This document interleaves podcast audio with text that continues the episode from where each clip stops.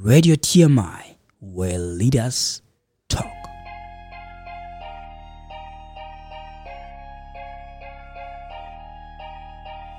This podcast is recorded for Toastmasters International, where leaders are made. Leaders play a fundamental role in shaping the future of the organizations they lead. Here in Toastmasters, we consistently and continuously work on improving our quality of leadership. Learning and practicing good leadership practices sets us apart, and the most rewarding outcome is that we are able to apply these transferable skills into our real world. The most desirable addition to effective leadership is the application of emotional intelligence. This is our ability to handle interpersonal relationships judiciously and empathetically. My name is Wendy Kumalo. I'm from Accenture Toastmasters Club in Waterfall, Midrand, and welcome to this podcast episode. Organizations such as Toastmasters International or general businesses sometimes struggle with low productivity staff loyalty or member retainment, conflict resolution, and in some cases of profit organizations, it could be revenue decline they're battling with or hostile working environments. These struggles may be as a result of lack of leadership efficiency, interpersonal skills, or deficiency in emotional intelligence. Fellow Toastmasters and friends, not only does our organization create leaders and speakers? It also grooms change catalysts that are disruptors of industries. I am talking about mindset disruptors of leaders and teams.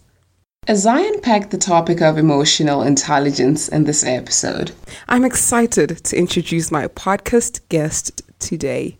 She specializes in neurolinguistic programming, emotional intelligence, and balances theory with practical solutions. She has been a Toastmaster for 10 years, and in 2017, she founded her own training and coaching company, Y Connect. Yoki van Dam has trained more than 1,700 specialists and provides thought leadership on entrepreneur.com, Radio Today, and Mix FM. If she's not training, speaking, or coaching, you can find her having a glass of red wine with her husband Etienne, hiking up a mountain, or jumping into a waterfall. She is indeed an enthusiastic person, and I'm so happy to have her as my guest today. Welcome to this podcast series. Thank you so much, Wendy. It's lovely to be here. Now, I know you have been in Toastmasters for 10 years. That's remarkable. Can you please describe your experience in this wonderful organization? I remember the very first day that I that I visited a club in Pretoria and I met one of the best mentors I ever had. His name was the late Vic Brits. A lot of people in District 74 knew him exceptionally well and I was just inspired by the amount of positivity and people putting so much effort in preparation of their speeches. So, what happened, what inspired me to actually join Toastmasters was I was on a presentation skills course um, working for Pearson Publishers. I was utterly frustrated with my career. And then I saw this lady who spoke about climbing Everest seven times and some of the highest summits in the world. And she came back and she would speak on self discipline and a lot of um, self lessons that she had actually learned in the process. And she would be sponsored by corporates and she was called a keynote speaker. And I fell off my chair and said, wow, there's a career that would incorporate the drama that I did in high school and it's not as hard to um, to get an income in that way versus being an actress and getting a role on Seven Alone or something, you know. so so the dream grew of actually getting into speaking, training, and coaching. And I spoke to this lady and I said, "So how do you do what you do?" And she said, "There's no formal route, but perhaps check out Toastmasters." So the next week, there I was, and I never turned back. Wow.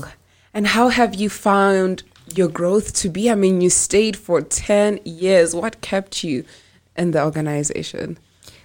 I was very frustrated being in a sales role. I always felt that my talents would be better suited to speaking and training. And what I'd found at Toastmasters, it gave me the opportunity to grow the speaking skill. I eventually became a TLI trainer.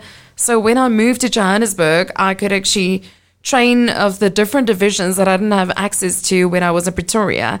So I felt it was almost like a second job that I never had the opportunity to do full time. And I know that you are having the same experience.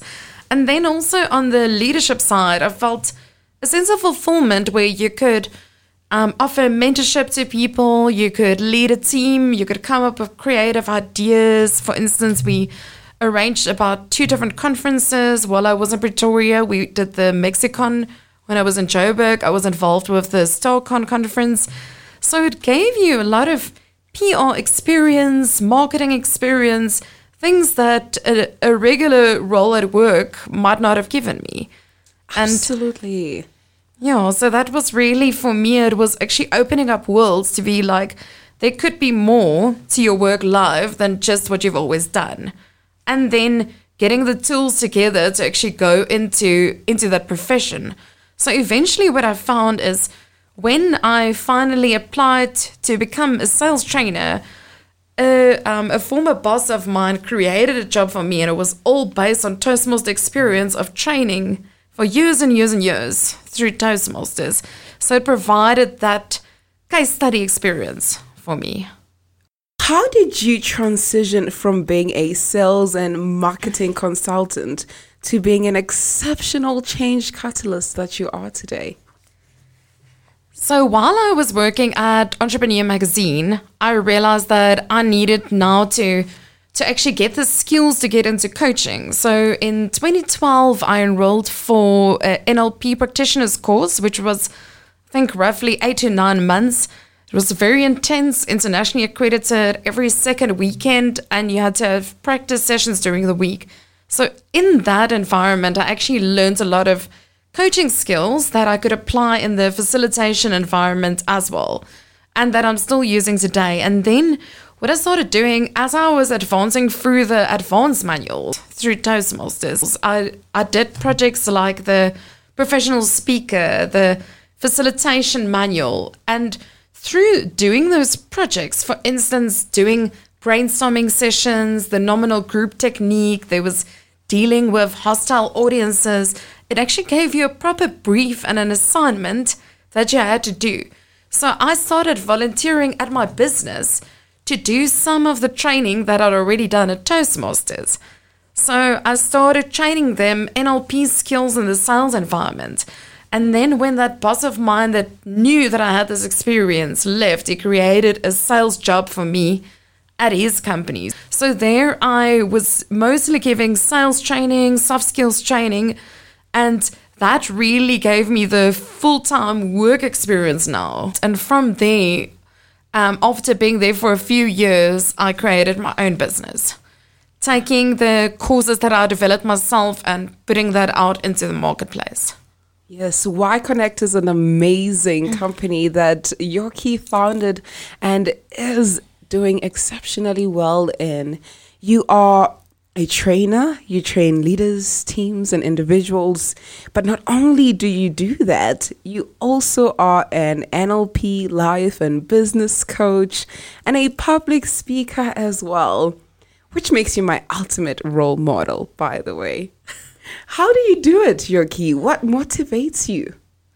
For me, it's about, I think the reason why this company was created is to bring change. So when I studied NLP, it was all about how do you bring change in organizations from the inside out? So for me, if I can bring change, even if it starts with one person, it ripples out.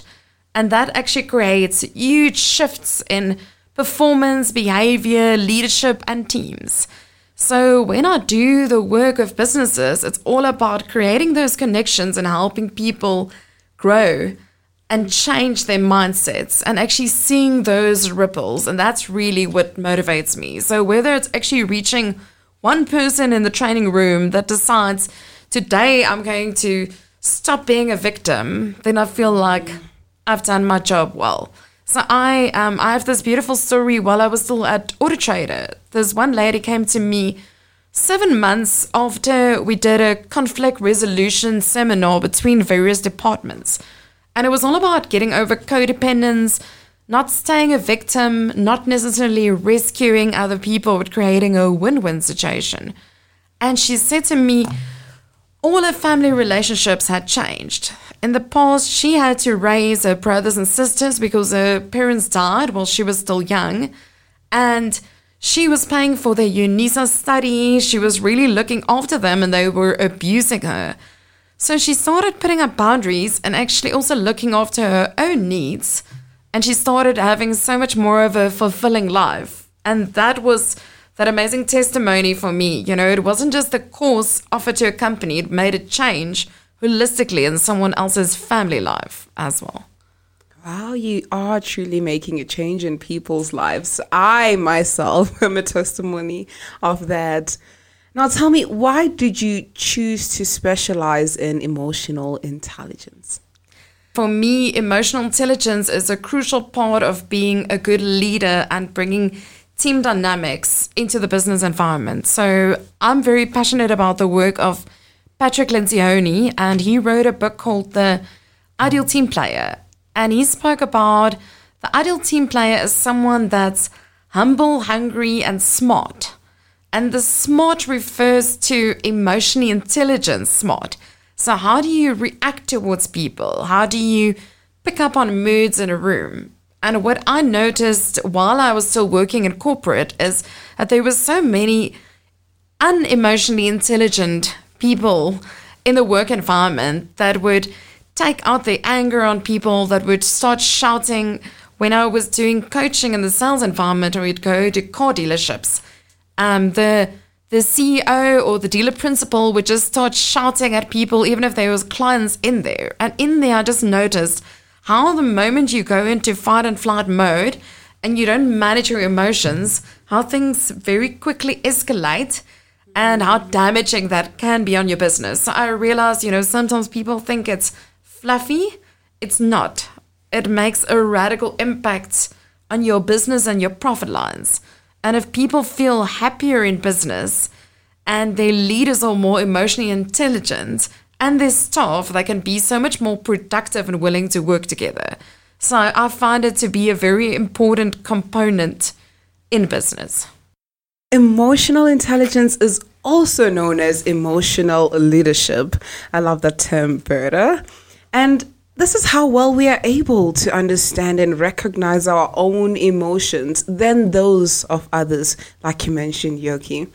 In knowing how to do that effectively, we become skilled in distinguishing between different feelings and being able to allocate them accordingly.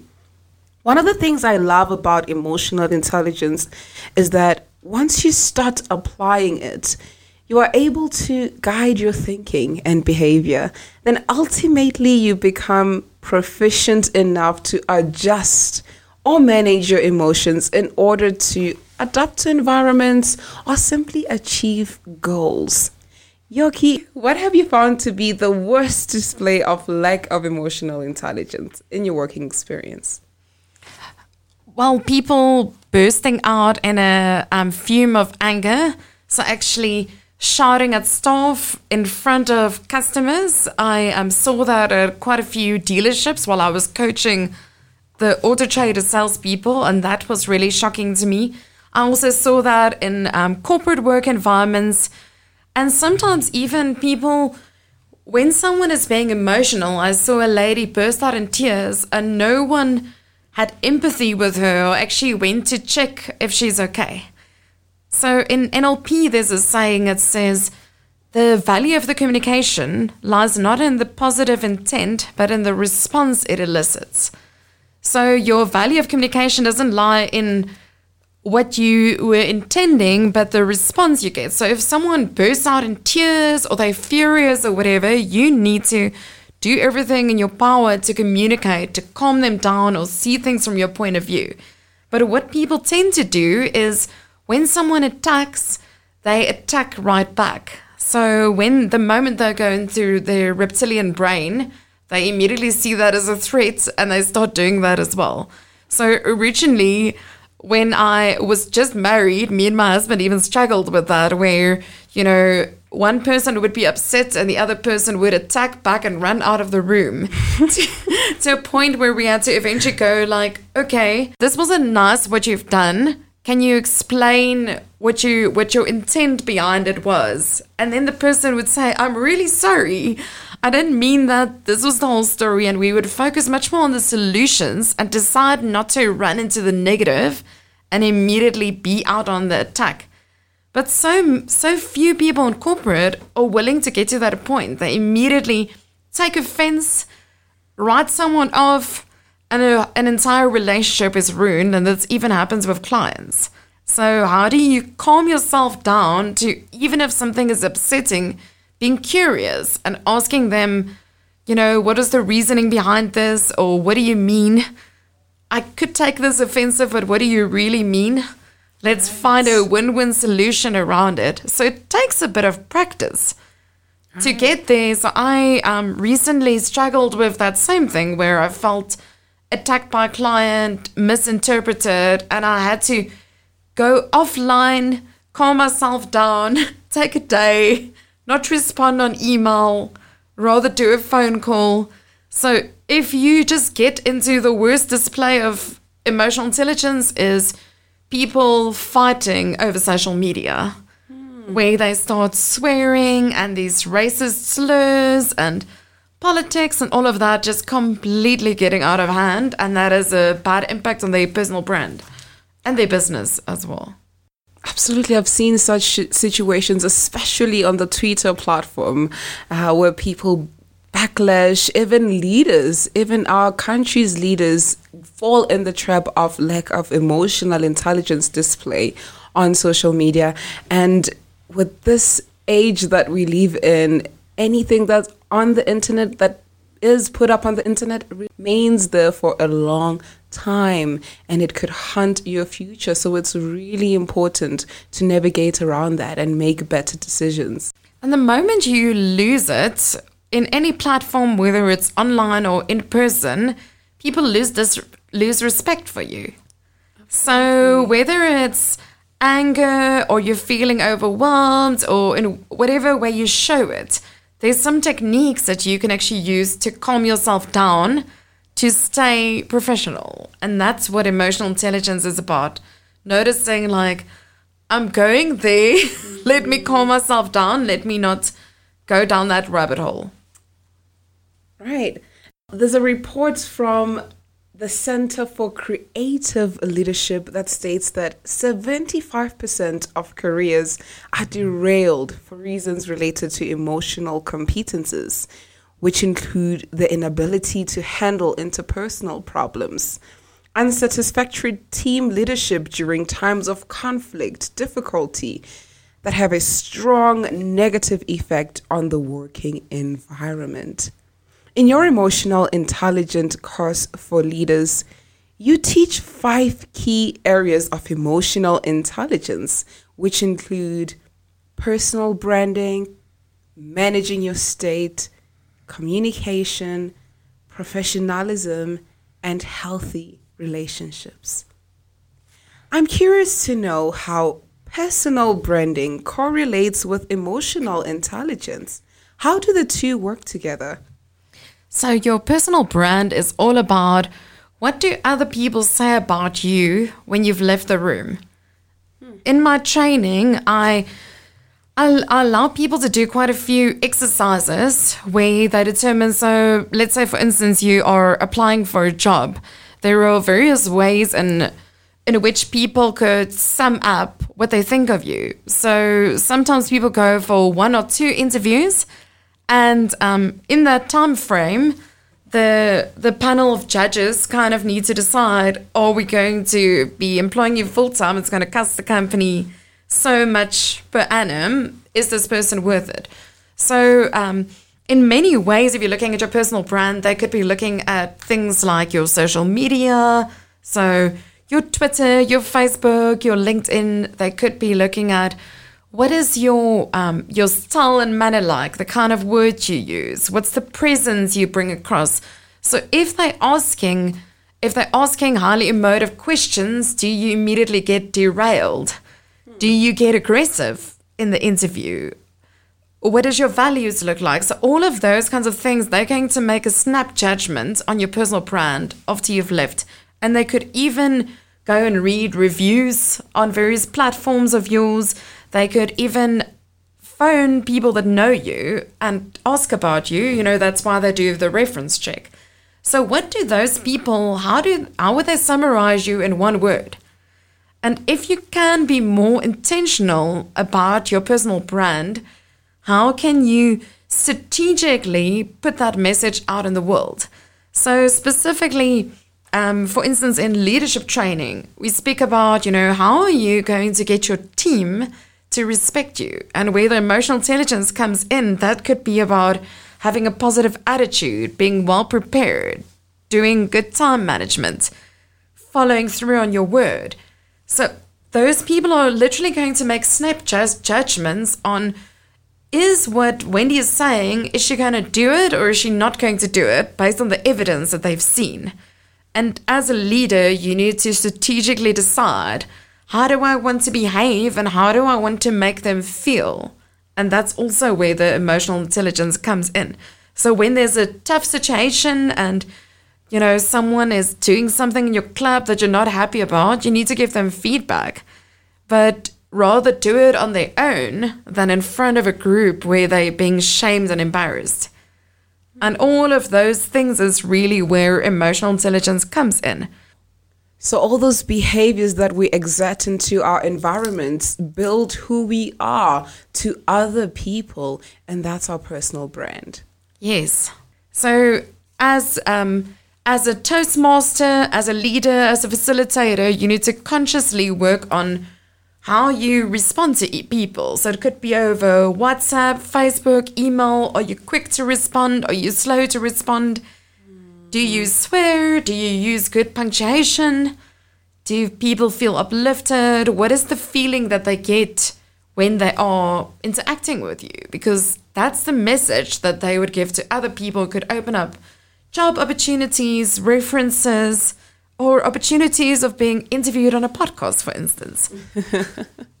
lovely, lovely. I love how you linked it into our path in Toastmasters because we are a community.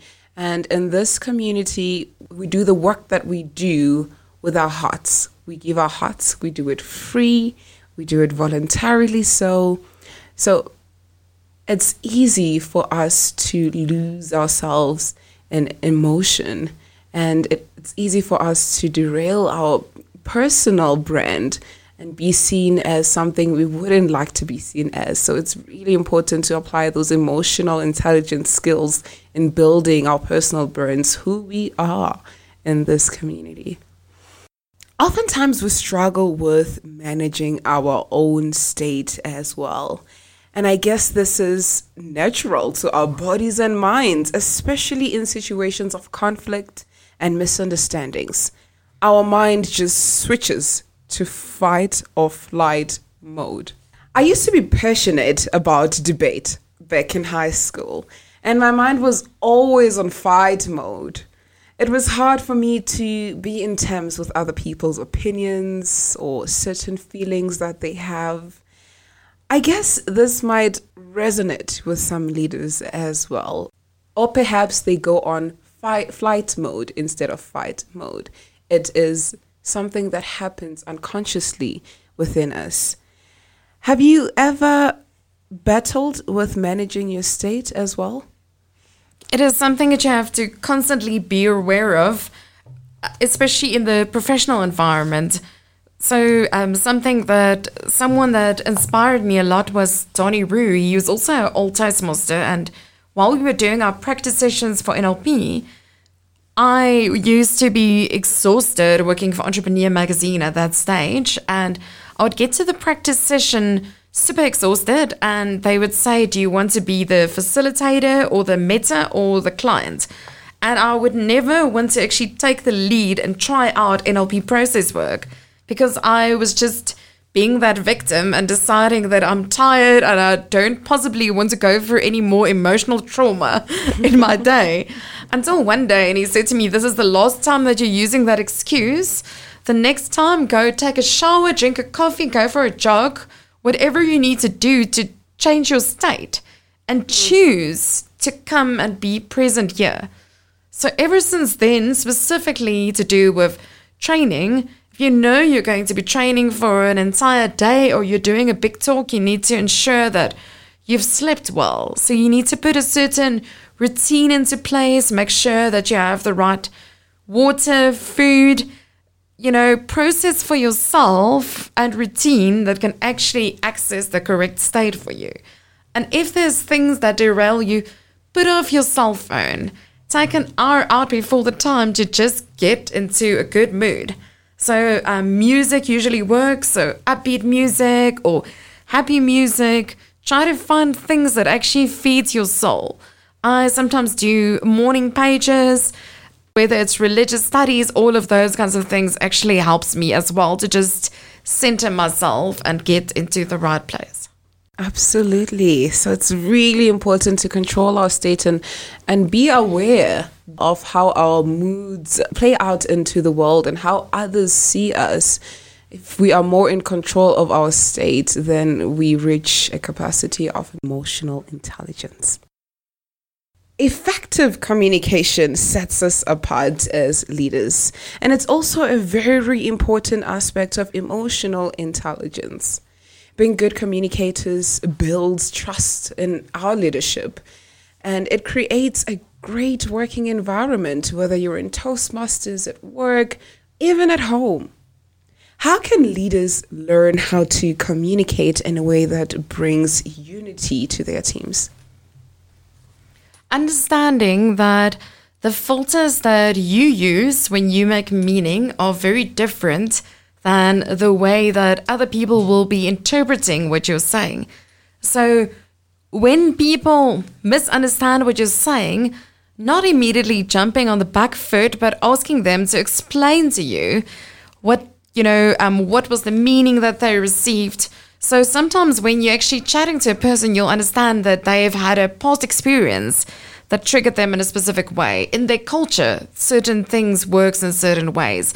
Their language, maybe it could have something to do with their gender, their um, religious experience. So all of those different things has a huge impact on how we experience communication. And if you're speaking to a team of 10 or 20, every one of them is going to get a different message than what you're saying. So you have to keep on communicating until they get what you're saying. And the only way to know if they're understanding what you're saying is checking in with them, asking them what do they understand, or asking more and more questions to see if the picture that they're making in their mind is similar to the picture that you have in your mind. And that is really when your communication is clear. How do you make that work in a diverse environment, considering cultural differences, beliefs, and values? It's very important to profile your audience. So, if you are going to be speaking at, um, for instance, at a club like Forum Toastmasters in Pretoria. I think, I don't know if they've allowed women in there yet, but at stage they were mostly just men. Then your message might have to be more male orientated or sports orientated.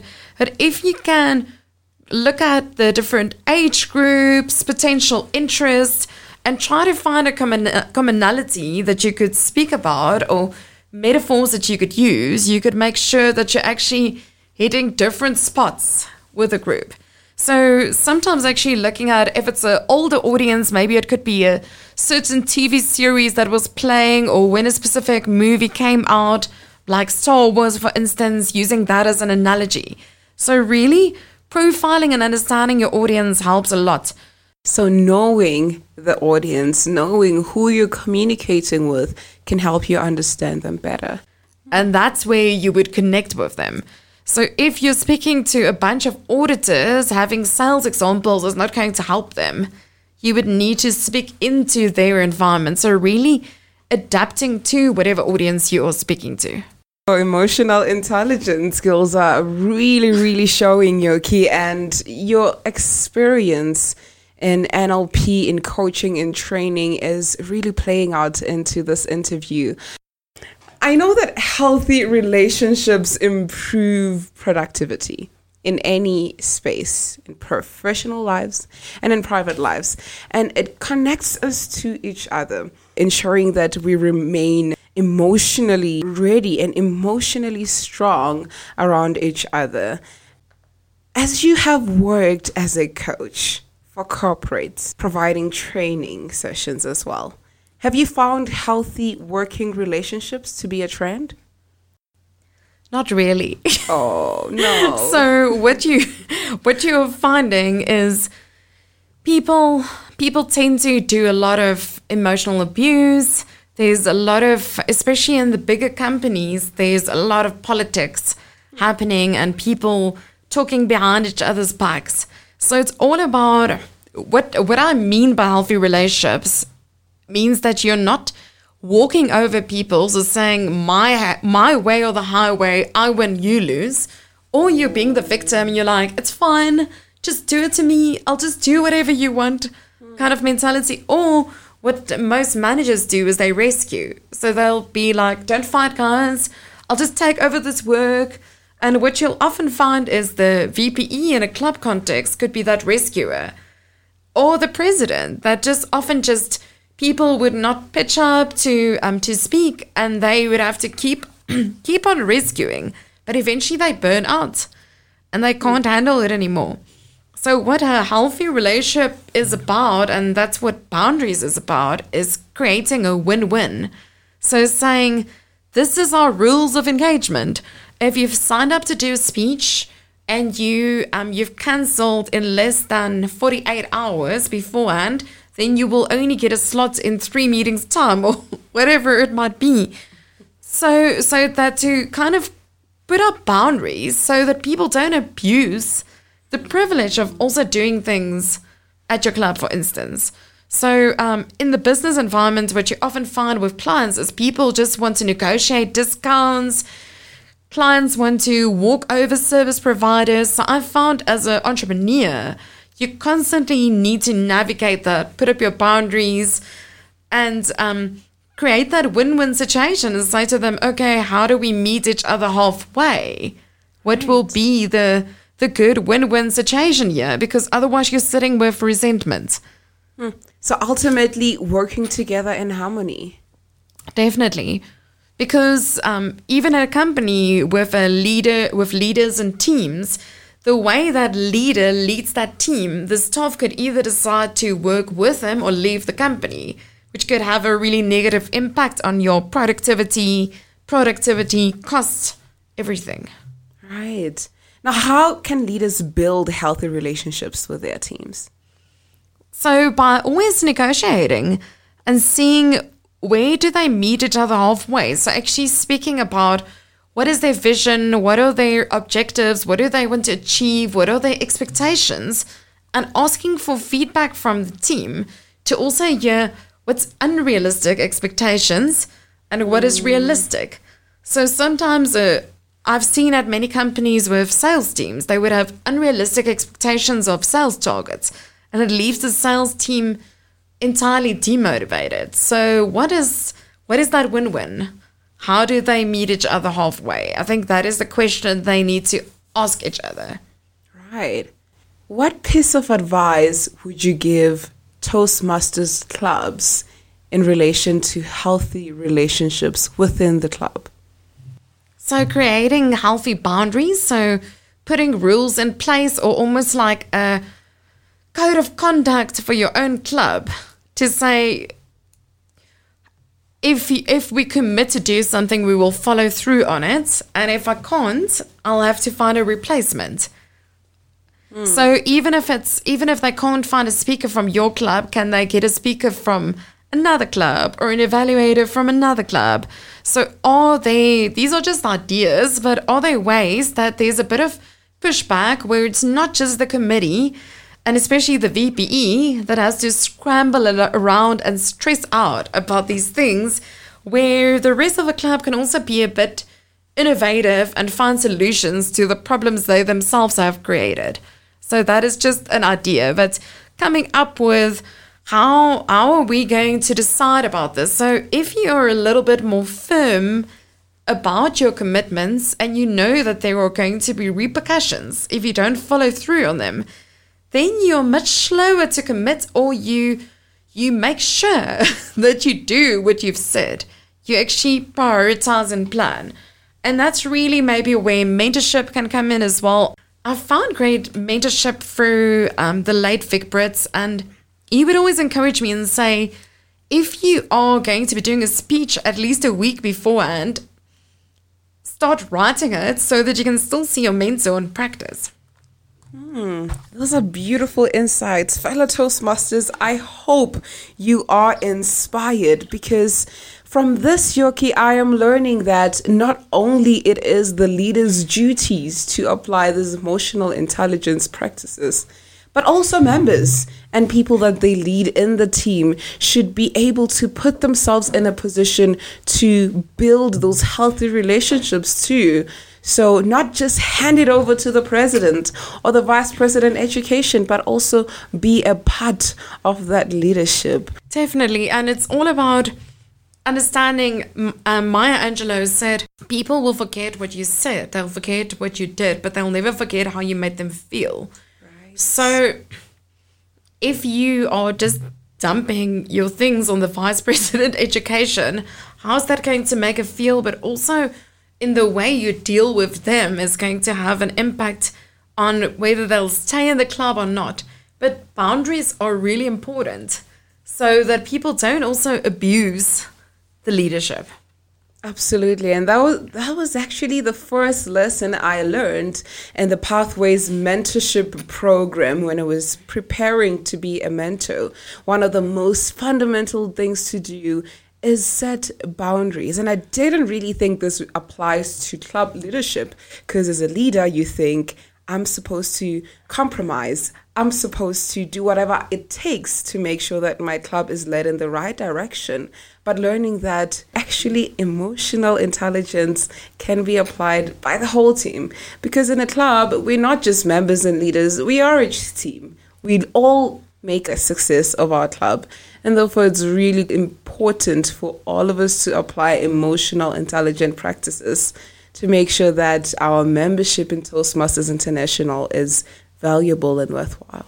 What is interesting as a leader is actually delegating tasks. So if you can get to that point where if a person can't make it, delegate the task to them to find the replacement and to do the briefing or whatever it is. So when people come to you with a problem, allow them to come to you with a solution. Hmm.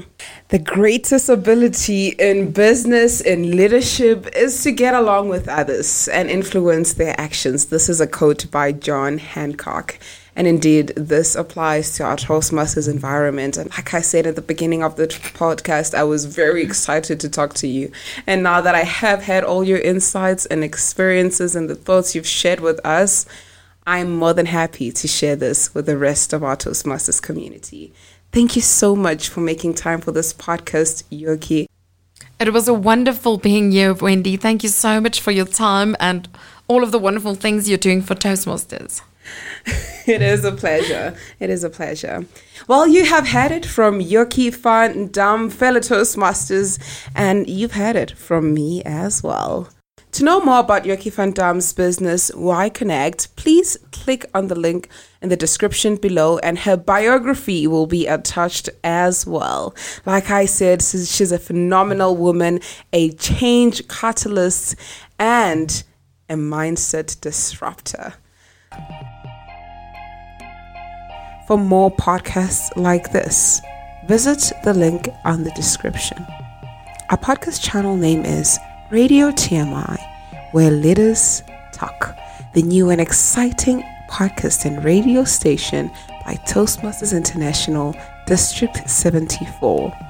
Please subscribe to this podcast and share it with your fellow Toastmasters and friends. And follow our Facebook page at Radio TMI, where leaders talk.